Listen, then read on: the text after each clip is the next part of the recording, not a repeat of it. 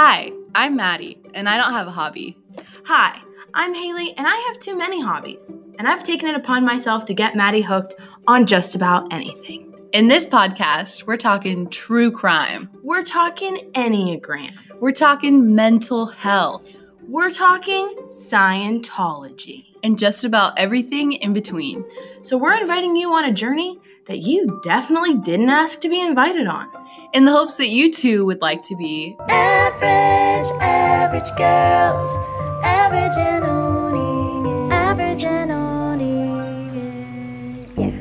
Good morning, America! Like, how do you know they're watching it in the morning? I don't. Okay. I don't know that they're watching at all. This could just be us. Actually, and that's a deep hope. God willing, it's just us. Hey. We're back from a little hiatus. We did go on a little hiatus, which... Um, was on accident. On accident, and also didn't go unnoticed like we hoped it would. But yeah, it's true. We did have... Well, I didn't have anybody tell me. Ask that, you about it at no. three. Yeah. Yeah. So, but that's mostly so for the three of you. Thanks for being here. Mostly when people say anything about the podcast, I pretend like I don't recognize them. No, like I don't know who they are. Who's that? What do you mean? Like coworkers, I'll be like, um, "Excuse me, I oh, I don't know you." I pretend like I don't know what a podcast is.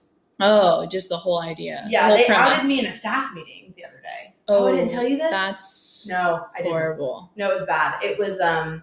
What did we do? Oh, we were doing fun facts. We were doing a new staff meet and greet. And they were like, fun facts. And I couldn't think of a second one. And friggin' Julie, God love Julie, unmutes herself. You have a podcast. That's fun. I said, shut up, Julie. Shut up. One time I was telling a story to a student. And they were like, oh, yeah, no, I, I know that story. I listened to your podcast. No, you didn't. And I was like.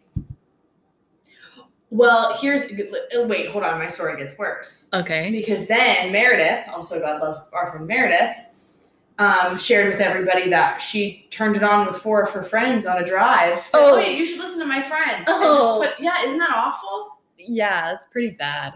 God, guys, stop. Seriously. Seriously. Also, tell your friends. I'm being dead serious. Stop.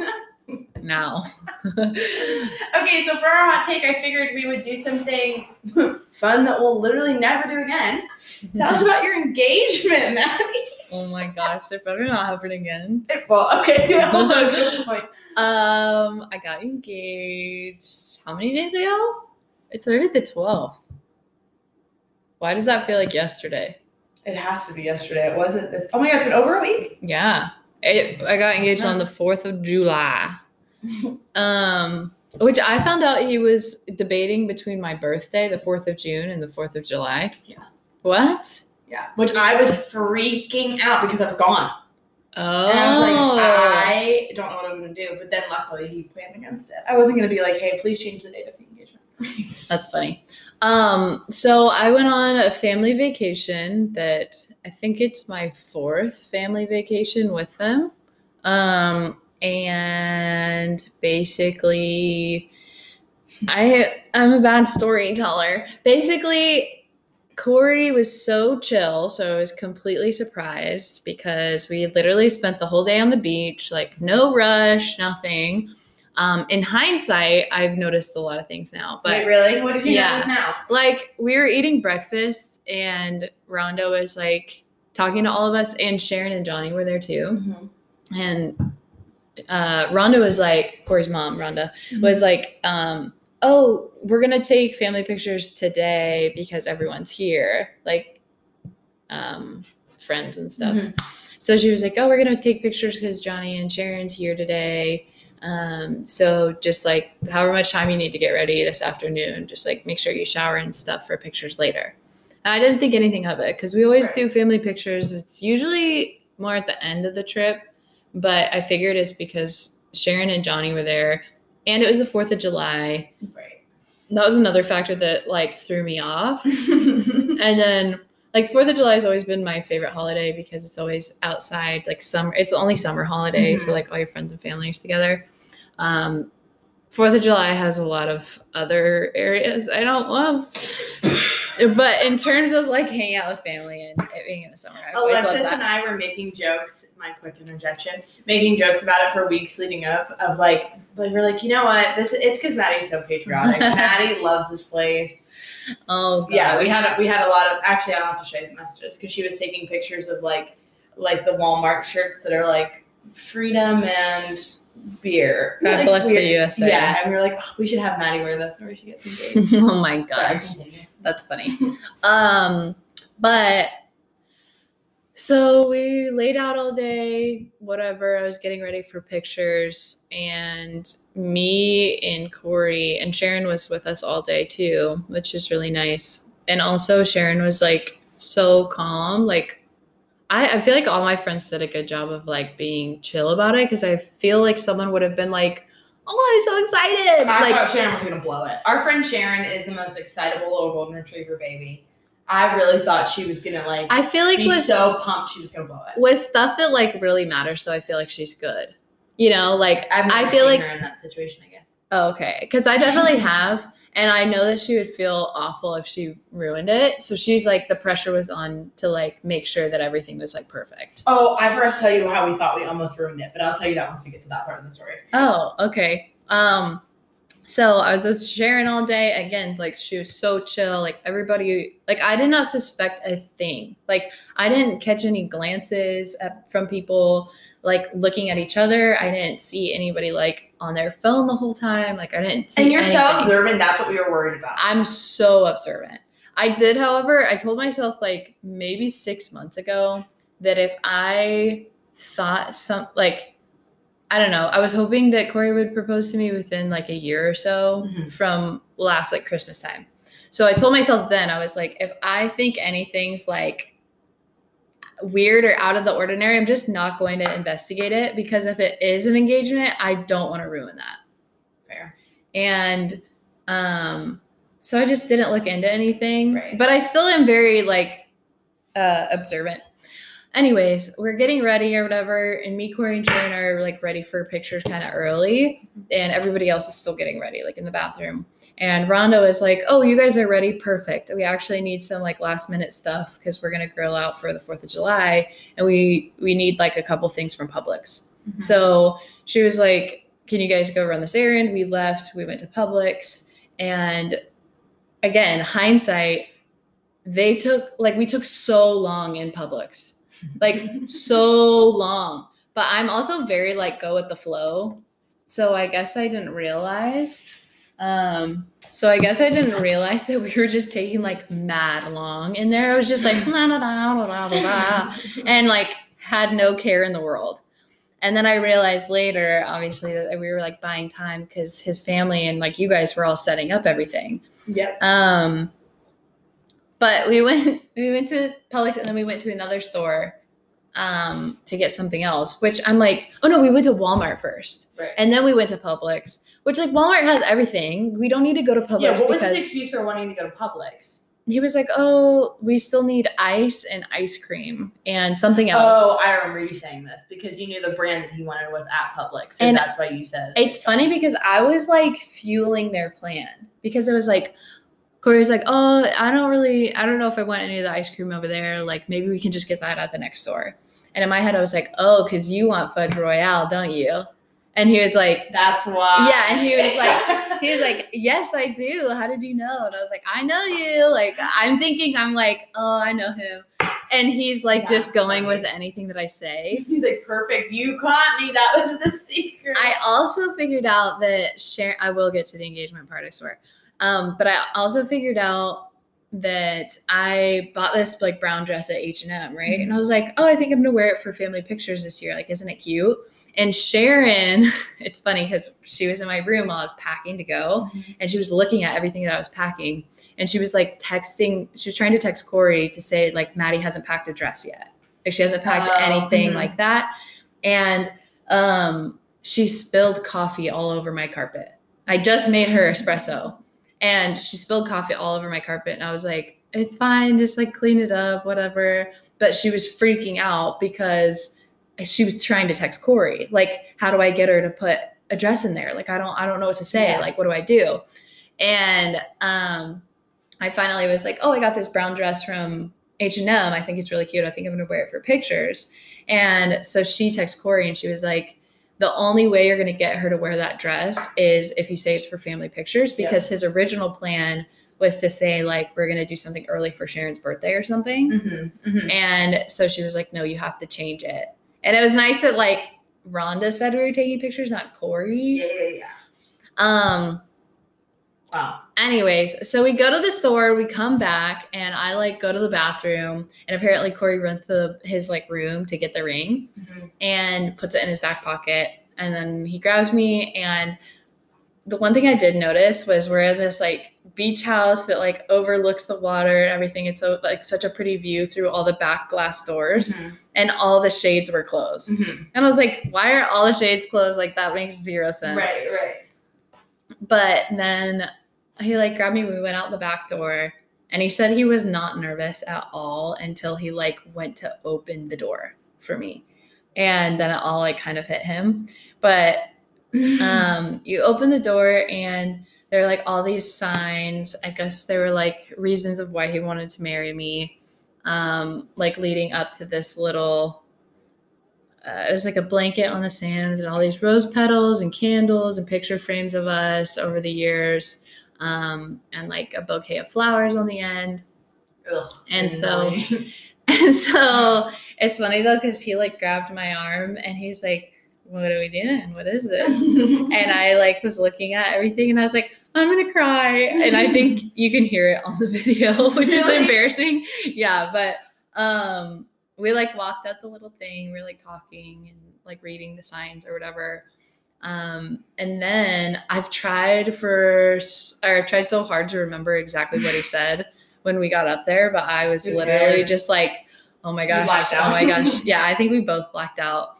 But he started with, like, I've been in love with you for four years, something, something, something. Something, something, something unimportant. Something. It was all great and so sweet. And I was, like – definitely crying. Yeah.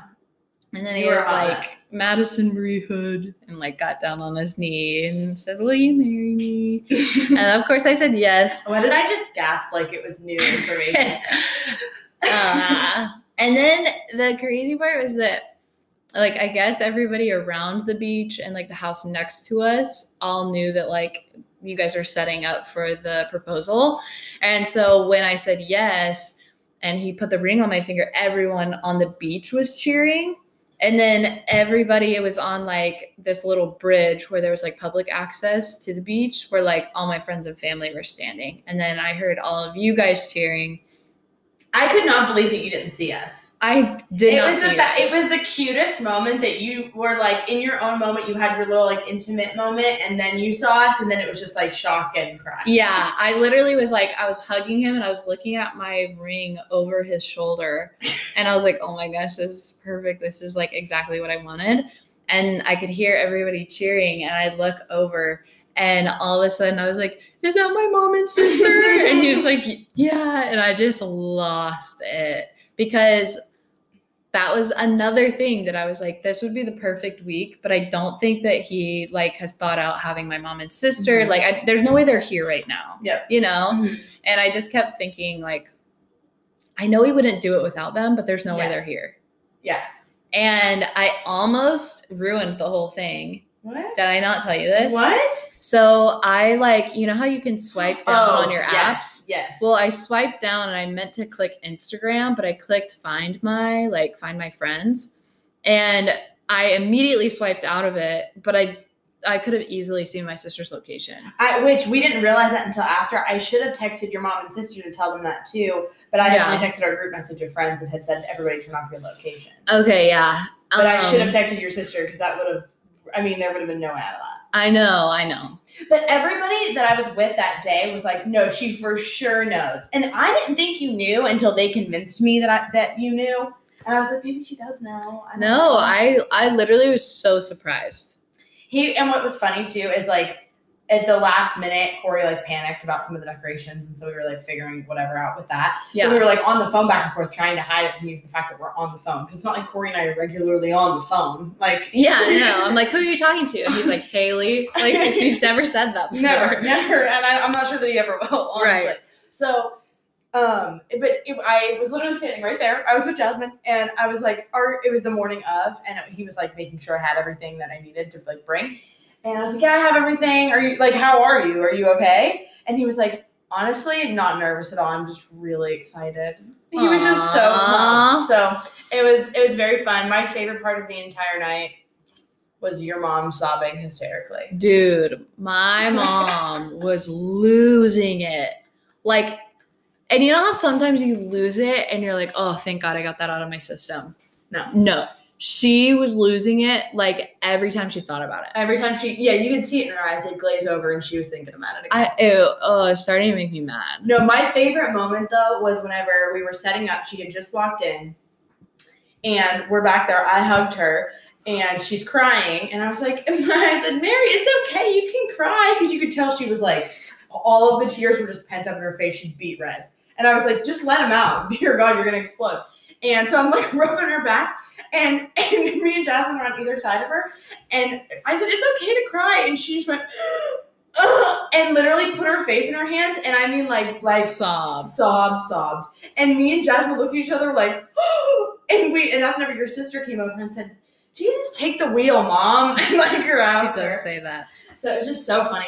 But yeah, so that was Maddie's engagement. It was um, fun. And at was... the end, it was it was fun because like everybody came over to the house, obviously, and we just all got to hang out. Jordan took the best photos, and they we just beautiful. like grilled out and had a chill like time at the house. And it was just it was just a good time. It was a very good time. The I best feel like time. There was something else about it that I wanted to... Wait, that you guys thought you almost oh, ruined it. Yes, yes, yes, yes. So we didn't know where your cars were parked. So we just knew, like, general area. It's, like, kind of hard to explain where the house was. It, it was, It yeah. was, like, in a weird spot. So, and we parked down the street so nobody would know where our car was. But then we were afraid that as we walked across the street, we didn't know if you guys were in, like, a tall house, if it was, like, you were going to see out. If you saw me, Jasmine, Grace... running across the street like right. with a bunch of candles, you would have probably had an idea of what was going right. on. So we're already scared about that. We get to a parking lot and it's like next to a house.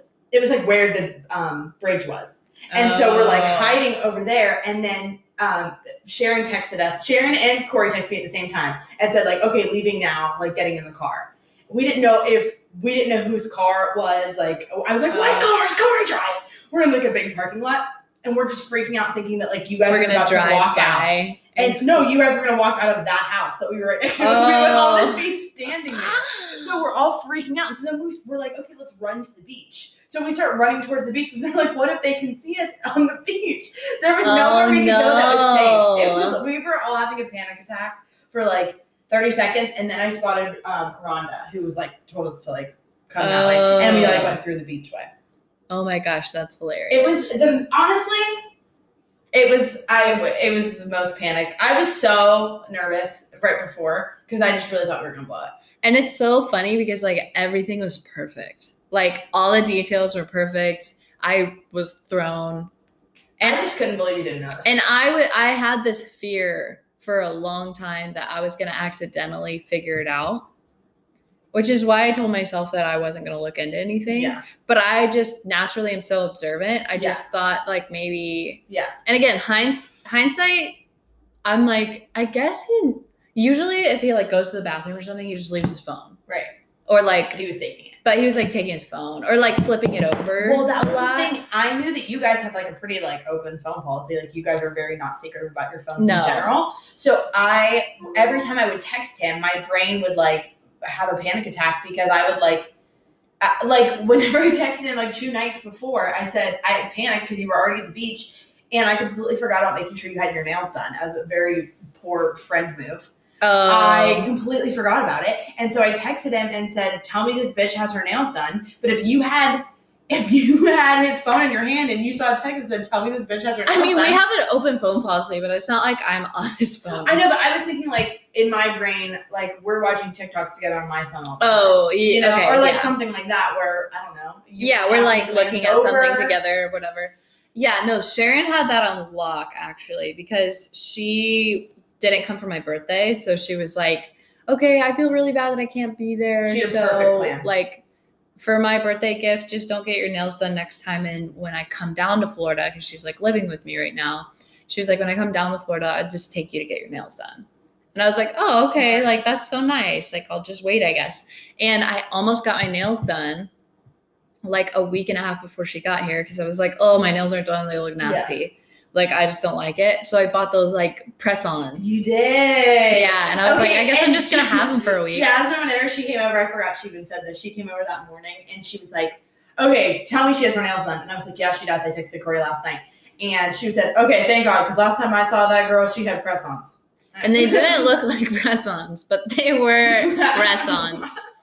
Yeah, no, Sharon had that on lock. Um... Moving yeah. on. So that was um, Maddie's uh, engagement, which was um, a bright spot in our lives. Um, yes. Now I get to, um, what's the word? What's the, you, you told me I couldn't do it last time we talked, but I'm going to. Officiate? Oh my gosh. I don't know why you would ever want to do that. I just feel like it would be hilarious. Who, who would you guys have officiate? You probably haven't figured that out yet. Well... You see, I suggested, oh, I suggested Bobby, actually. What? But Corey wants Bobby in it, and okay. he wants him to just enjoy it. But I think Bobby would, I think Bobby's great at being, like, fun and entertaining. Mm-hmm. And he knows me and Corey, obviously, really well. Like, he's a part of our relationship. And he's also really good at serious things. Like, he's very intentional. He's very well thought out. Like, he mm-hmm. has that, like, more serious side that I really appreciate. I love that people that might not know Bobby are trying to imagine who Bobby is, and it's not even close to accurate. Because Bobby's just, like, a creature of his own. Yeah. Like, anyone could describe Bobby to me, and I wouldn't know him until I met him. You know? Yeah, yeah, yeah. I agree. But Corey was like, no, I want him to be a groomsman and, like, just enjoy it and, like, not have to be worried about anything. Yeah. And I told Bobby that this weekend, like, after we got engaged, and Bobby was like, oh my gosh, I would be so stressed. Like, literally so stressed. But we also thought about Corey's dad, but we also want him to enjoy it and, like, True. Not have to worry about it. Um, but somebody recommended my uncle, Rich, mm. which would maybe be, I feel like, I mean, he's been kind of like a father figure to me, and would be great at it mm-hmm. and loves Corey. Mm-hmm. So it's not a bad option. Mm. I don't know. I'll have to see if he's free. Hey, Rich, if you're listening, God help us if you are. So, anywho, fun. Details I love to it. Come. So that's um marriage. So, Maddie, tell us your best marriage advice. Did you see my? Yeah. uh, today I vowed that I will not be the girl who gets married, and then two weeks later tries to volunteer marriage advice via Instagram caption. That's it's nauseating. It's actually pisses me off more than most things. It's it's alarming. I don't want to know. Ugh, I don't. I, I don't trust you. No. What do you, what do you have to go off of? Nothing. Your engagement was six months, and you've been married for two weeks. You said marriage has taught me so much. About what? Literally shut up. It taught you so much about the fact that, yeah, you should probably clean up your toothpaste gunk in the sink. That's quite literally all you figured out about each other that you didn't know. Right. That's I mean, like, literally. I'm sure it teaches you things, but, like, not enough for you to tell me on Instagram. And in two weeks, I could look. No. Two months. Oh, is that what we said? Yeah. But still, two months sucks, too. Two months, you just don't know anything. It's like the first two months of your dating relationship is literally the honeymoon phase. People go to summer camp for two months. That didn't apply to literally anything. Nothing. Anyways, people go to summer camp for two months. This is true. This is, she's not lying. Some summer camps are two weeks, some are two months. And either of them happen. And we learn something, and we don't. I mean, Instagram. The reality is that you can have a summer camp fling for two months, and it means nothing. Thank you for helping Which my means point. You could be married for two months, and it means nothing. I mean, it means something. But your marriage means nothing. That's what this ma- is coming off worse. I'm just no, saying, it, it like, can. I'm not. What? I don't want to listen to anyone who's only been married for two months. Okay, that's all I'm trying to say. Here's what I want to say. I'm not trying to listen to literally anyone. I don't want to hear marriage advice in an Instagram caption. I don't care. Unless it's uh, Brené Brown. Unless it's Brené Brown. You better have credentials. credentials, doctor. Yeah. Who? Is she a doctor? Yeah, Doctor Brené Brown. Doctor Brené Brown. So, yeah. So if you don't have so, a doctor, yeah. if doctorate. shit, shit, shit. If you don't have a doctorate, don't talk to Haley. You can talk to me. No, seriously, don't even talk to me if you're not a doctor. Yeah. Seriously, like this, she pays me. If she didn't pay me, I swear to God, we would not have this conversation. Which, by the way, you're late on payments. Huh?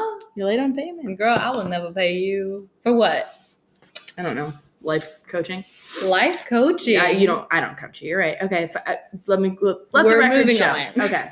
We're going to talk about murder. We're going to, yeah, okay. So I didn't really think through the segue from engagement to family murder, but. That's depressing. Family murder is the worst type. Uh, okay. Tell me more about that. I think family murder is the worst because it obviously takes a much darker person to kill your own children. No, not their family. Different family. Oh. With, well, supposedly. We've talked about like family murder as in. What are they called? People who. People. You know what they're called. They're called. Family. Analysts. Annihilists. No, you're so close. You're so close. Analysts? What the heck? Um, family. I thought it was there's family some, annihilators. There you go. I was yeah. going to say there's someone who's listening in their car who's yelling. Yes. Family annihilators. Those are the, I think those are the darkest. Those are very dark. Because how do you look at your daughter and then shoot her? I don't know. You could ask John List. I don't want to ask John List. I think he's dead, so you can't. He's horrible. He's a horrible man. He is. He's very mentally ill, very deranged. Anyways, so this is about people who murder other people's families? Yes. That's sickening. Well, okay, so this story in general is very, um, well, okay, this is one of the ones that haunted me from Crime Junkie, like, way back in the day. It's, like, one of the first ones that I ever listened to. But I can't listen to Crime Junkie that much anymore, but this is one of the ones whenever I was still in, in my phase of it, I could still listen to Why it. Why can't you listen to it? Um, I they kind of bother me now. Do you think that people feel that way about us? They're like, For oh, sure. they were kind of interesting, but now it's, like, overplayed. Like, I yeah. I already know their personality, so, like, the jokes they make just are not funny anymore. Like, we get um, it. Um, part of me, We yes. get it. Maddie has a bad memory. You know? Well, we don't joke about that all the time. We joke about it often. I'm just saying, like, like certain comments. Is that why? Like, you're like, oh, I've been there, done that. Like, I get how you guys Or do that. They feel like it makes them a part of something, you know? I don't understand. Are they like, oh, I get the joke because now I know them. You know what I mean? Gotcha, gotcha. Yeah. No, I'm saying I'm asking where you fall on what I think. Yeah, like why are you over them? Oh, they're just annoying. They're not funny, whereas we are. See, no, we are. I don't know. No, other people think we're funny. Even whenever I don't think we're funny, other, other people, people might think that you are funny. No, they think we're funny. Uh, Guys, stop listening. Can someone tell her she's funny? Turn Anyways, it off. Seriously. I'm going to scream my lungs out. Okay. I don't know why this whole podcast, I've just want, we haven't recorded in a while. I just want to scream. Do it. No, I can't. You have to. I'll cover the mic. What would that help? No. Don't look I just at... feel like it's some sort of release you need. she, she looked at me and nodded like it was time. It's, it's safe to go. Okay. So basically, I'm going to regurgitate this Crime Junkie podcast onto regurgitate. you. Regurgitate. Regurgitate it. And you're just going to take it like a baby bird. You know, this is absolutely pointless, oh, but I learned the word regurgitate when I went to the Point Defiance Zoo in like the first or second grade, and I just watched a gorilla eat and throw up and eat his throw up over and over and over again. And that was the first time anyone has ever told me what the word regurgitate means. And now whenever anybody says regurgitate, I just picture a gorilla throwing up into his hands, eating it, throwing it up, eating it, throwing up, and then feeding it to his baby. What the hell? I didn't say. Why it was, was it doing that? I didn't say it was a good story. Why was it doing that? That's just my mental picture. Why was it doing that? To make it, the baby have small enough soft pieces to eat. Really? That's what they told me at the Point Defiance Zoo. I don't know. I'm not a zoologist. Name the zoo again? Point Defiance Zoo. Point Defiance Zoo. Yeah. Point Defiance. I know I'm hearing I'm, I'm hearing it. I'm just like confused about a lot of things. It doesn't make sense to you because you're not from the P N W. Did you hear that? She just said she was better than me. Uh, no, I just said that where I'm from is better than where you're from. What the fuck? No. Okay, so our story today starts in our favorite place, Fort Bragg, North Carolina. I was going to say Kansas. Mm, never been there. Have you ever been there? No, I thought it was a sarcastic comment. It is. I've never been there either. But North Carolina is actually kind of cool. No, it is cool. I just, anyways, moving on. um, Gary Eastburn and his family live in a little city outside of Fort Bragg, so it's called Fayetteville. It's nineteen eighty-five. Uh, Gary works for the Air Force, and he takes a job in the U K with the Air Force. So the only downside is that he's going to have to do a three-month-long training program in Alabama before he can accept the position. So they're really excited about it. But he has to leave his wife, Katie, and their three little girls under five. Um, he keeps in close contact, though, and they have a standing phone date every Saturday. It's like their usual ritual. Gary and Kate call each other, yada, yada, yada, Saturday afternoons. All is well in the world. Happy family, right? Gary and Kate at eight. That was good. I actually just watched a um, recent update on uh, John and Kate plus eight, if you're wondering. John's not looking too good. No, he's looking better these days. Okay. He's looking better than Kate. Well, Kate is literally the inventor of the Karen cut, so. Oh. She'll never true. be very good. She'll never be okay again. Um. So, on Saturday, May eleventh, nineteen eighty-five, Gary's waiting by the phone for Katie to call, but she doesn't call. So, he decides to call the house, to which he gets no response. So, at first, he's not really worried. I mean, there's three girls. So, he's like, okay, something probably came up at some point. But he ha- doesn't hear from her by the end of that night. And he starts to get a sick feeling that something is wrong. So, he calls a friend who's local in the area, asked him to call the sheriff's department to do a wellness check on his family since he hasn't heard from them. And they do. So, the sheriff goes to knock on the door, and there's no answer. Everything in the house seems in order, though. But the deputy goes to the neighbor's house to ask if anyone had seen him. And at this point, it's late in the evening, and everybody in the neighborhood says, no, they haven't seen them. Mm-hmm. So the next morning, the neighbor who they had talked to was now suspicious because now her like red flags were up because the sheriff was there. He realizes that he hadn't seen Katie's car move in two days either, and he hasn't seen any movement in the house. Hmm. Uh, and then he realized that the newspapers had piled up at the front of the house. And then he goes over to the door. That's when he hears a baby crying, and no one comes to console the baby. Uh-uh. And so he obviously knows something is really wrong. He goes to his wife, who calls the Eastburns babysitter for more information in case she was supposed to be with them or if she'd heard from them. She doesn't know anything. So the wife calls the sheriff's department again, and a deputy is dispatched. So protocol at the time is that you can't enter someone's house without permission, but it isn't until the babysitter comes in the house and creeps around the windows and sees baby Jana in the house frantic that makes them realize that they need to get in there. So the deputy's like, screw this, I'm done, I'm going inside. When he gets in the window that he crawls through, it is not a cool rescue story like everybody was probably expecting it to be. Inside, he immediately recognizes the smell of decomposition. Baby Jana is alive, but she's dehydrated and exhausted and is sitting in a diaper that's been dirty for days. Later, oh. when she's checked out by doctors, they say that Jana was so sick that she was hours away from death herself. Isn't that terrifying? Yeah, it's horrible. Like she's... No, I'm laughing. I'm laughing because I stuck this pin in the table and then I ripped the top off. So I can't get it off. Right at Baby Jana. This is when you decided I'm sorry. I didn't mean to do it. Okay. Back to decomposing bodies. I am can, sorry. But don't apologize to me. Apologize to the Eastburns. But the scene is bad. They follow a struggle through the living room into the master bedroom where they are first struck by the sight of three-year-old Erin. There's a pillow over her face and her throat was cut. Oh, yeah. Um, what? The detective then found thirty-two-year-old Katie, who was stabbed fourteen times with her bra and underwear wrapped around her. Kara is found under her Star Wars blanket in her room, and she's stabbed multiple times in the chest. I don't have how old Kara was for some reason. Wait. What? Don't cheat. I'm only here. Wait, thirty-two-year-old Kara was the Katie. mom. Katie. Was stabbed. Stabbed.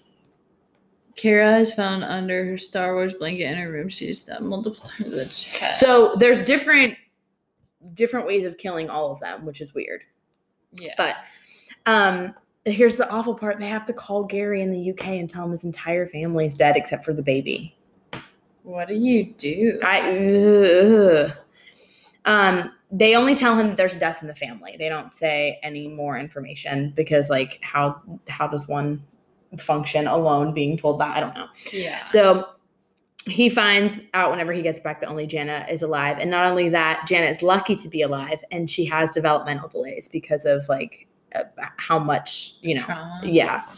Um, she stops talking. She, I think, I believe she's two years old. I don't think I have her exact age. She stops talking. She has fear reactions to pictures of the house. And she keeps saying every single time whenever they try to do like some sort of interview on her, she keeps saying, hide, hide. We have to hide. Like it's the only thing she can say about the house. Like, won't go back there. They think that she survived because someone in the family probably told her that she needed to go hide. Isn't that so oh, disturbing? That is gut-wrenching. So, obviously, you know, the answer to this is going to be in motive, because this is, like, a little suburban town. And, like, why is someone killing a mom and two children? Yeah. Um, and then left the baby, like... And, like, I mean, she b- might have been hiding, but, like, maybe this person – did this person not know them to know that there would have been a baby home? Mm. Like, was it, ran- so, it random? Weird. Yeah. Or did he spare the baby? Don't know. So, Katie was sexually assaulted. They find that after they, you know, um, what's, her, what's it called? Do an autopsy? Yeah. So, um, that could have been motive, but even – some rapists don't have a desire to murder, let alone two little girls. So it's, it couldn't have just been that. Yeah. Um, there were some missing things, too. There was a metal lockbox, three hundred dollars in cash, and Katie's M T- A T M card. M T M card. A T M card are all missing. Hmm. Um, but the case did have one real benefit, though. It looks like this was the work of an amateur, because there is physical evidence everywhere, all over the place. Hmm. There is a... shoddy cleanup job. There's an absence of blood for some very bloody attacks. So it looks like he, they had immediately tried to clean it up. They use luminol and everything lights up. There's bloody towels. It's all over the walls. There's an unknown blood sample, which they assume is the attacker because it doesn't match anyone in the family. Oh. So they have that. The same with some head hairs that they find. Some are head hairs, but they also find an unknown pubic hair in the bathroom too. Um, unknown fingerprints are found throughout the house, and shoe prints outside that don't match any of the shoes owned by anyone in the Eastburn family. Mm. And last but not least, they have, they have, they have, I went to have and need at the same time. Nope. Have and doesn't matter. Huh. Literally does not matter. Last but not least, they find a semen sample from a po- postmortem rape kit that they do on Katie. So they literally have any kind of sample that you can oh. have. Not only that, they have a witness. What? Mm-hmm. Someone watched all of this? Or well. They saw him leave or something? Um, They saw uh, essentially what they believe is him leaving.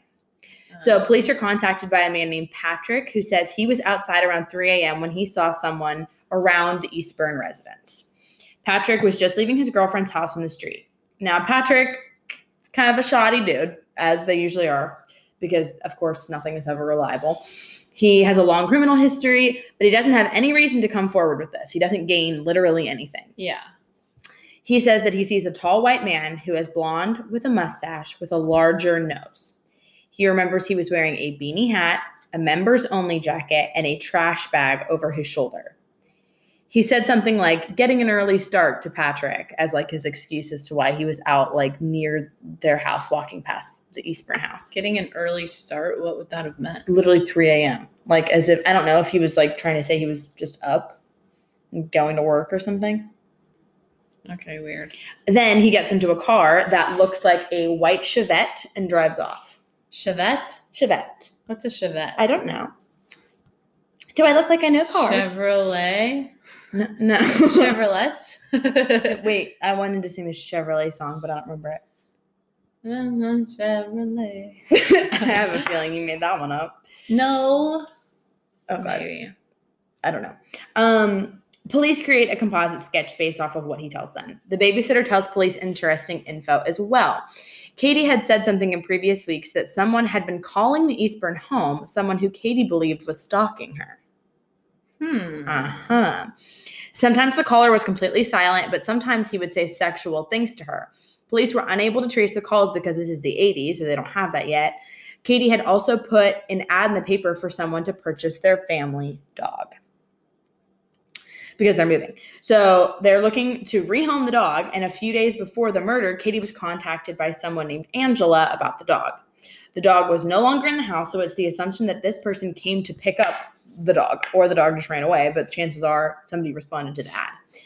They, the last person to see her may have been the person who came to get the dog. Hmm. I was thinking of the car dealership at home that says Sunset Chevrolet. Oh, okay. But I don't know that. Is there a Chevrolet car song? No, right now my head is doing the Stanley Seymour song, so I have no idea. one eight hundred Stanley Seymour is your cleaner. Um, Which I thought was a Pittsburgh thing for the longest time. Did you guys have one triple eight seven seven eight? A K and an I and an E and an L. Nope. Keel mortgage. Nope. Oh. Okay. Is it raining? No. Sorry, moving on. Okay. So six days later, police make a public statement that I wrote as pubic statement, as I'm looking at it now. A public statement requesting that whoever adopted the dog come forward to the police for questioning. But and he says that you aren't a suspect. We just think that you might have been the last person. You might have some good information for us. Luckily, Angela, who had bought the dog, happens to be watching the news that night. And so she looks to her husband, Tim, who's an Army staff sergeant, um, and says, like, hey, you were the one who went to go pick up the dog. So, mm-hmm. it, you know, you might have something that they need to know. So they're at home having lunch when they see the news coverage. And Angela recognized the composite as her husband, though, the man who was seen at three a.m. What? And so she's like, wait, that's bizarre. Can you imagine you're watching the news? Wait, she's not watching the news. She's no, she is. The They're news. both watching the news together. Mm-hmm. And you look at the thingy, and then you look over, and it's your husband. At the thingy. I'm the worst. You look at the news, and you look to your left, and it's your husband sitting on the couch next to you. And he's smiling at you. And he's just, like, acting as calm, as cool as a clam. He just takes a bite of a Cinnamon Toast Crunch, and... I was just looking at him. Slap it out of his hand. Actually, I might disappear in the night. Actually, on second thought, I would just play it cool and then disappear, like to a safe spot. I oh. wouldn't like question him. Oh, you wouldn't? No, not if it was murder. Not if like I thought I recognized them on something for murder. Oh, really? But then do you go right to the police? Yeah. Oh. I mean, I'd have to genuinely think it was him. Like, it would have to match enough. Do I have a white Chevrolet? Yeah, but I feel... Chevette. Chevette? Chevette? Uh, um, oh, yeah. Chevrolet is literally what I was saying. Yeah. But Chevrolet. I feel like it would... Uh, you, uh, I don't think you would really ever think it's them. Not really. Unless I'm, you all of a sudden had all of the information. But if they're saying, like, you have... They drove off in a white car. They have a big nose, blonde... Tall and, and they're wearing you're married to that big nose blonde, and they're wearing that one jacket that you know they have. It's fair if that if all, all the boxes the, if, checked. If I all of that was there, yeah. Literally go to bed like I knew nothing, and I would slide out like a snake on my belly out the door. I was wondering what analogy you were going to choose there, and you chose a snake. Okay, so she Angela says, "Hey, you need snake. to go to the police and tell them that we're the ones that got the dog," and Tim does. Oh. So he goes to the police station and tells them that he is the man that they're looking for because he's the one that bought the dog. And the police immediately recognize that this has to be the guy from the sketch. He looks identical. But it's not. Well, hold on. It's not. I know. You always try to guess. He quickly realizes that he's being questioned as if he might be a suspect when they realize not only is this the guy who bought the dog, but he also matches the sketch. They weren't anticipating him to match the sketch. Yeah. They thought the person who – they were supposed to be two separate people. Yeah. Um. So – They ask him where he is the night of the murders, to which he doesn't have a solid alibi. He had taken his wife and his daughter out for the day to visit family out of town, and his wife had stayed overnight whenever he went home. Oh, that's horrible. It's not – that's the worst alibi. Oh, I was like, what? That part's really upsetting. No, I mean, too? Like that doesn't help him at all. Like he dropped his kids off mm-hmm. and his wife and then went home alone. Yeah. That but but he does give bodily samples willingly. So he gives blood and saliva over like he's got nothing to hide. They also are conducting yeah, – some people are just stupid. Well, that's fair. He's willing. They're also conducting a photo lineup for Patrick. They have a previous mugshot of Tim's when he had bounced a check years before. So they show the photo lineup to Tim, who immediately ident- – or to Patrick. I'm sorry. They show the photo lineup to Patrick, who immediately test identifies Tim as the man that he saw outside at three a.m. Okay. Not only that, they go to see his car, a white Chevette. A white Chevette. Mm-hmm. And it's, an, it's just sitting in the police parking lot. So basically the police are like throwing a party, popping some champagne because everything's just been handed in their lap. Yeah. Um. So they questioned Tim for seven hours and then released him. They wanted just a little bit more evidence before they can go after him, and that's exactly what they get. A day or so after the murders, Tim is seen by his neighbors burning something in a barrel. Now, hold on. This story has a twist, so don't think that you have all the answers just yet. A dry cleaner comes forward and tells the pol- the way that I just said that. A dry cleaner, as as in not a dry cleaner, but a, dry, a cleaner that is dry. A dry cleaner. yeah, not, not like a dry cleaner. Yeah. yeah. A dry cleaner comes forward and tells the police. Cleaner is t- a weird word. Cleaner? Cleaner? Why have I never realized that cleaner and wiener sound the same? I mean, rhyme. Cleaner wiener? Don't gasp. You need a cleaner wiener. Good one. That was a really good one. I was waiting for you to say cleaner. Cleaner. You ever just have a moment where the word sounds very mm-hmm. weird? Like pajama. No, pajama doesn't do it for me. I but you haven't said it enough times. Pajama, pajama, pajama. Oh. Point proven. Why are you crying? Maddie literally has her head in her in her hands right now. Pajama. She's upset. Don't pajama. Okay. Um. You've never touched my back like that before. Yeah, the small of your back. Yeah. It does feel rather intimate, doesn't it? It does. Um. Okay, here we are. A dry cleaner comes forward and tells the police that Tim had brought in a members-only jacket to get cleaned. Then Tim's landlord adds that Tim was late on his rent, but right after the murders, Tim comes up with cash to pay his rent. three hundred dollars. Mm-hmm. Last but not least, an eyewitness identifies Tim as the man that she saw at the A T M ahead of her when Katie's debit card was used after the murders. Oh, wow. So it was him. Yes, in all caps. So this man is dead in the water. He's arrested immediately for three counts of first-degree murder and one count of rape. When he's offered a plea deal, Tim refuses to take it. He insists that he's innocent, telling them that they need to test the physical evidence. He's saying that he isn't even afraid of the results because he's confident that he wasn't there. Now, remember, there isn't D N A at the time, but they have hairs. They can compare hairs, blood types, and fingerprints. So the blood isn't entirely conclusive because technology at the time isn't super conclusive just yet. But when they test the fingerprints, results all came back inconclusive for matching Tim or negative for matching Tim at all. What? Again, hairs the same way. None of the physical evidence can be entirely linked to him, which just leaves enough evidence that it could potentially not be, because if it was, it would match Question conclusively. You yeah. might not know the answer to. But when certain technologies were invented that like solved a bunch of cases, did they go back to all these open cases and rerun as much like evidence as they could? I would assume. So then was there a bunch of unsolved cases that just were solved within a matter of like two years from using... It wouldn't have been that fast. Well, but... like over time then, like a bunch of open cases got answered because they had evidence. Yeah. They just... I would think, but so many right people stuff. Take pleas that they might have just said like, these people already Which took once you take a plea deal, you can't reopen the case, right? Or is um, that something else? I don't know. I think it might depend on the state. Huh. I would think. That's just me guessing.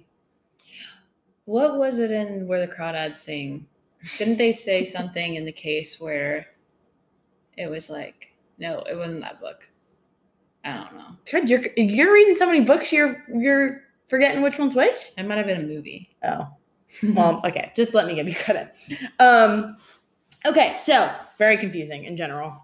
Um, okay, one year later they go to trial. All the witnesses, I thought you were gasping at my noise. No, that's yawning. All the witnesses are sure, and the circumstantial case is really strong. They make a slideshow of the crime scene and an autopsy to show at trial. It's ninety minutes of a slideshow of pictures from the house. That's horrible. ninety minutes that the jury's just looking at, like, ch- children being murdered. No. So the jury deliberates for three days before coming back with a verdict, guilty, sentencing Tim to death. So the defense team is pissed about this. None of the loads of physical evidence added up to being Tim's. So Tim is booked into prison after this when he gets a chilling postcard in the mail. The postcard reads, "Dear Mister Hennis, I did the crime. I murdered the Eastburns. I'm sorry that you're doing the time. I'll be safely out of North Carolina when you read this. Thanks, Mister X." right? Uh-huh. And at this point, he is being held. Mm-hmm. He's been sentenced to death for this. And he gets this so creepy not, postcard. So it obviously wasn't him, like, pretending to be somebody else. Well. It was his wife. Well. To try and get him out. I can't tell you. Okay. Tim's lawyers start the appeals process immediately. They think that they can prove that the ninety-minute slideshow was what biased the jury. He said they basically would have wanted a conviction. It doesn't matter. They were pissed at him because they just thought it was him. So the appeal is accepted and moved ninety minutes away from Fayetteville to get a fair trial. The first thing they go after is the credibility of the witnesses who had gotten in trouble since the trial. They were just trying to basically say, like, public drunkenness, which one one of the guys had was, like, a reason. They think that he, they might have gotten a deal somehow. There was no way to prove it, but they just went after it. They go after Missus Cook at the A T M, who was behind him, um, and they think that she could have been biased from the media because she had seen Tim on the news. The transaction that she had at the A T M was three and a half minutes after Tim was there. The defense team handles this really brilliantly. They have a jury sit for three and a half minutes in silence to emphasize a point that a lot can happen in three and a half minutes, mm. and it's possible that um, she wasn't even there. Mm. They also refute the members-only jacket, but they learn that when they talk to experts, you have to use a special chemical to remove blood residue, and they hadn't used that on the jacket. They do a comparison with a luminol test, and they test that jacket, and there's no blood that comes up. Mm. So you would think. The burn barrel was examined, including the charred remains. Nothing ties him to the Eastburns. This might not be concrete, though. Like, there's not anything. Like, he could have just burned it all enough. Yeah. You know. Right. Um, the footprints are three times smaller than Tim's, though. Oh, three times? Well, I mean, like, I think it's three sizes, when it, but whenever they say that, I don't think they mean, I was like, like three times. He has like, Polly Pocket feet. He's, like, a full-grown man. Bro, nothing has ever tasted as good as a Polly Pocket boot, though. Oh, Christ. You ever chewed on one? No, I know. I used to love that. You chewed the purple? It just, yeah, it just triggered something in. Yeah, you just chew on a little jacket. Bro, I can still no, hear the sound. No, it's the boots. Can you hear it? Yeah, it's like very unpleasant. Like squeaky. It tastes so good though. I just didn't know where you're going with that. Polly okay. Pocket feet though, yeah, that's bad. Yeah, it's bad. So none of the hair matches. None of the fingerprints match him. Patrick is also um, undermined when they find a guy who looks a lot like Tim, who lived a few doors down, who suffered from insomnia. What? So they right? think it's the insomniac who just went Poor crazy? Guy. No, they think that he might have been the guy that was walking. Oh. Who didn't an early start. Just sleepwalking. And he really was. um, he, oh, and here's the other thing. The guy who, the sleepwalker. No, he's not a sleepwalker. He's, he's an insomniac. insomniac. Yeah, I realize. He walked the streets in his members-only jacket and beanie sometimes. What? Yeah, literally, he had one. Members-only jacket? That's so specific. I think it's a brand, isn't it? Oh. I don't know. Okay, anyways. The police found him in the initial investigation, but they took his jacket and beanie to hide from the defense, so they think that they were, like, trying to use it. The police say they weren't hiding it. They had stored it. Blah, blah, blah. So then the, the second time they go to trial, the jury comes back with a not guilty verdict ASAP. So oh. now Tim, who was just on trial, who, or who had a death sentence, now he's back out in the world because he's not guilty. So now what? Okay? Don't worry. The story's not over. No. Were you scared? No. It's back. Tim goes back into the army after this. He's like, you know what? Let's start a new life. He gives back to his wife. They have another child. He has a spotless record after this. And for twenty years, the Eastburn case sits completely unsolved. If Tim was it, it was already double jeopardy, so he can't be tried again. You can't be tried twice. That's what I was thinking of. Oh. Double jeopardy. Double jeopardy. Being tried twice. Yes. Like once you've already been tried, you can't reopen it. Um, yeah, not for the same thing. Yeah. Mm-hmm. So, yeah, they can't do it again. But by then, it's two thousand five. They have D N A now. Uh, see, this is what I was saying. The semen sample. So they figured that they would just test the vaginal swab that's never been tested, and they get a match. The match is Tim Hennis. No. Not only is it Tim Hennis, but he's one point two quadrillion times more likely to match Tim than any other man in North Carolina. I did not know quadrillion was a number. How?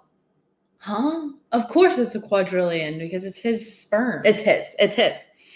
So unequivocally, Wait, it's how, Tim. How, uh, what's the percentage of similarity between semen of all men? I guess it's made up of the I'm same. I'm not even sure what that statistic would, meant. Like, I guess it's made up of the same materials or, like, ingredients. Ew. Don't say about the ingredients. Isn't there, like, glucose in there or something? I've never tested it. Well, neither have I, but I'm pretty sure I was told that by, like, search, a science teacher. Search what's in semen. What makes up C? Yeah, I feel like glucose is in it, because isn't it, like, a... Doesn't somebody say it's like a carb? Semen is made up of sperm. Sorry. A carb? Yeah. It gives you energy? Yeah, maybe. Or or it turns to fat if not used. Maybe. It doesn't have calories? I don't Sorry, know. I don't know. Um, well, maybe not. Okay. So it contains proteins, fatty acid, and fructose. Oh, maybe that's it. Isn't fructose sugar? Well, fructose to nourish the sperm. That's what I'm thinking of. Fructose corn syrup. Well, that's certainly different. Or is it not? I don't know. I hope it's different. For the love of God. Is there glucose in sperm? The glucose content of normal human semen amounts to zero point four one. Oh, there's a negative correlation between this sugar and sperm mobility. It must have an important role on the metabolism of the cells. Cervical mucus is very rich in glucose and does not contain fructose. Fructose. Okay. Mucose. So that being said, they tested his fructose and they found that it's absolutely Tim. No matter what, though, he already has double jeopardy. Now, the only saving grace for Tim at this point is that there are questions about the integrity of the lab in North Carolina because some of the samples were being distorted to help prosecution cases, which is really, really a scary thing in general. Yeah. Um, because some of them, they found this lab in North Carolina were from death row cases. And in three cases, those people had already been put to death to solidify death row cases. Oh, my gosh. Yeah. And they were wrong. Yeah. Ugh. The D N A was not done by this lab, though. It was done by a different lab. It just okay. happened to be North Carolina. It just ends up buying them more time to, like, save Tim. So Tim gets away with it. What? Just kidding. Even though they have the proof? No, he oh. doesn't get away with it. So remember, what here's how. This? Here's how. Tim is now back in the military. And the military has its own court that is outside of civil court. They don't have double jeopardy. It doesn't exist in military court. He screwed himself over by the going military. Back the military. Yep. The military catches wind from the civil courts, and they decide they work together. They decide to call him back into quote unquote active duty despite his retirement. And as soon as he's back in active duty, they spring on him that, oh hey, you're back in active duty. Congratulations. They Mirandize him. He's now immediately arrested and charged in military court for the murder. So if he just would have, like, gone on his merry way and had a normal life and worked as, he could like, have a written janitor. A book about it, and they would have been like, okay. That seems like a weird law, the double jeopardy thing. It makes sense in, like, you know, like, normal cases. But then in their situations like this that are totally off the wall, that it doesn't help. It's all of a sudden you're like, shit. You know? Wow. Yep. So this case was two thousand five? Mm-hmm. Or at least when the D N A came through. So yep. Is he still in prison? Well, um, well, I'll get to that. Oh. So they go to trial. Tim has an entirely different defense this time. His story now is that he had consensual sex when he went there to go get the dog from a stranger, a mother with three daughters. They decided to have consensual sex all of a sudden. The lawyer insinuates that Katie was a military wife and this kind of thing just happens. But the jury is all military men. So they're all like, screw you. Oh, yeah. Like that, oh, okay, now all of our wives are whores because, you know, we're like in the military. Is that That's yeah. what you're saying. So that clearly didn't work. Plus, this had never come up before. This was brand a brand new defense. Um, he says that he didn't want to bring it up because he didn't want to hurt Gary Eastburn even more than he was already hurt.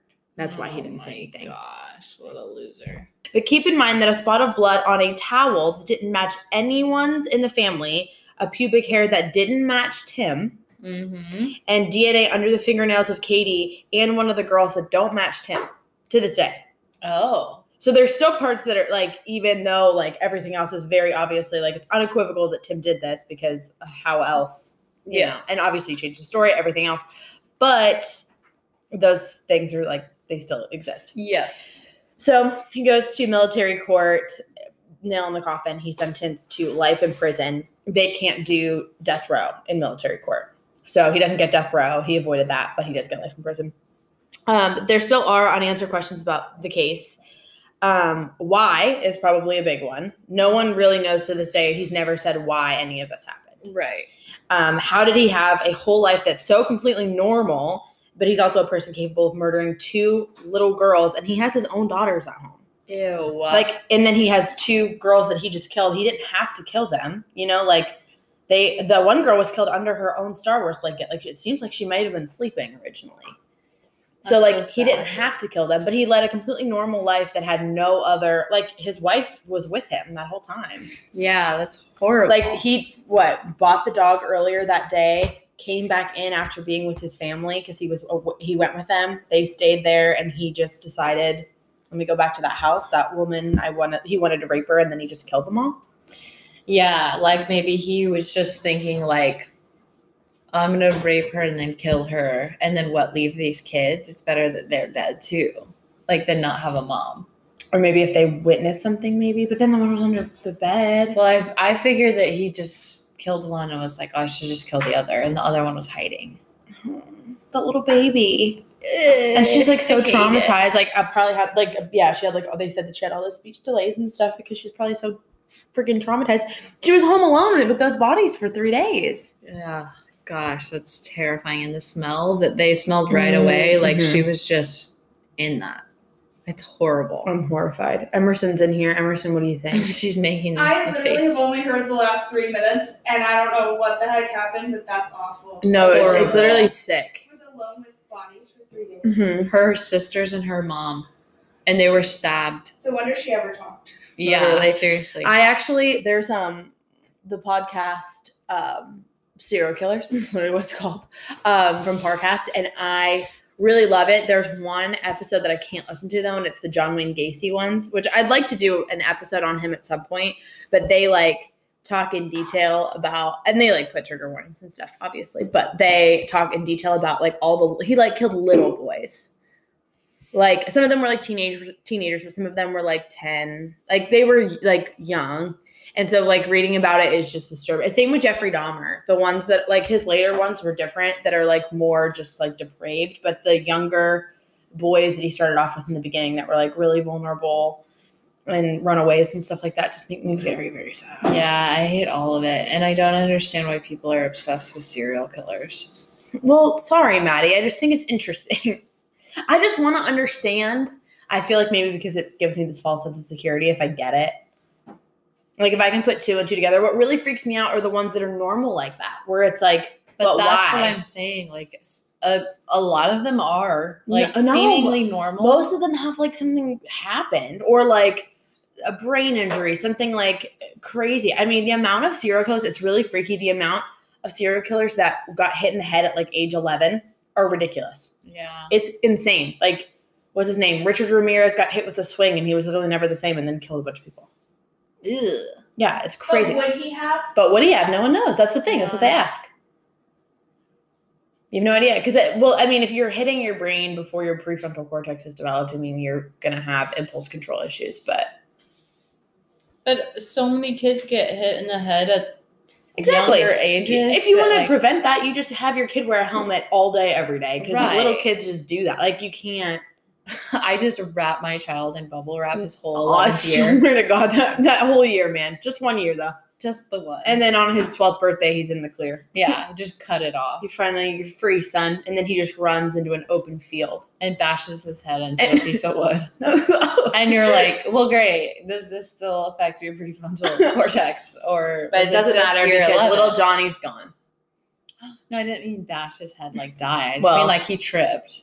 Well, you already made it dark. I just took it to like a tad darker. Oh, I didn't mean bash as in like a gruesome way. I just meant like hit, like bonk. Oh, okay. So there's a difference between bonk and bash. Okay. If I, I if I, I bonk you in the nose, it's different than bashing you in the nose. You're right. I just wasn't thinking that. Maddie, you don't think enough. You just you need to think more. Have you ever considered just thinking? No. Okay. Um. Maddie, happy engagement. I hope this I hope this murder made you feel no. Festive. This murder this murder made me want to skip the engagement and just be married so I never oh. have to go home alone. Or so that you could marry a Tim, what's his name? Don't say that over my life. I wouldn't. I, I don't think all right, I'm gonna put it on the record now. I don't think Corey's a serial killer. And if he's ever questioned, I I really don't think he is. Unless a story comes out that he was hit in the head as a child, in which case I am iffy. I'm going to go and ask him. We should actually definitely ask him because I feel like Corey's had a one-two to the noggin a few times. Yeah, I feel like he'd for sure be like, yeah, I got hit in the head when I was nine, ten, eleven, twelve. Every single year. Maybe it's just beyond repair. He's like, every morning I fell out of my bed He's directly onto my prefrontal so many course. Times it's made him nicer. A couple times it's just bonked itself back out. Yeah. He's like, the first fall definitely made a dent, and the second fall undid the dent. Right. So exactly. It's fine. Well, Corey, this one's for you. Why? Not exactly sure. Ooh. Ooh, because of that ring. Look at her. Can you see the glitter in the thing? Kinda. Yeah. She got a little sparkle. Ooh. I've just noticed this bump in my hair the entire time we've been sitting here. Oh, I haven't noticed it once. Mm, well, that's all I think about because I'm self-absorbed. Well. Okay. Much love, everybody. Happy birthday. Take care of yourself. It's your birthday. I was thinking about it the other day. Sometimes people listen to our podcast on their birthdays. And we, and we, never, and we never wish them happy birthday because we don't know. But what if someone listens to this on their birthday? Yeah, unless their birthday's in April, in which case, shut up. No, because someone could listen to this next April. Hunter's birthday is in April. Hunter, the one who... Happy our- late birthday, Hunter. She responded to all of your angst in that one episode where you talked about how much you hate April. Oh, no. And she I- said, my birthday's in April. I'm so sorry. Apologize to Hunter. Tell her happy I'm birthday. I'm really sorry. You're exempt, I swear. I swear. You're exempt from birthdays. I did say if I got married in April, my marriage would be doomed. I'm so sorry. I, I was being dramatic. And were you? I thought you actually thought your marriage would be doomed. No, I, I kidding. do. Oh. I, I was being dramatic, though. Like, I don't actually, but maybe a little. I don't know. I like you, though, Hunter. I promise. All right. Well, um... there's no coming back from this. Good night, New York. Happy birthday if it's your dang birthday. Bye. Bye.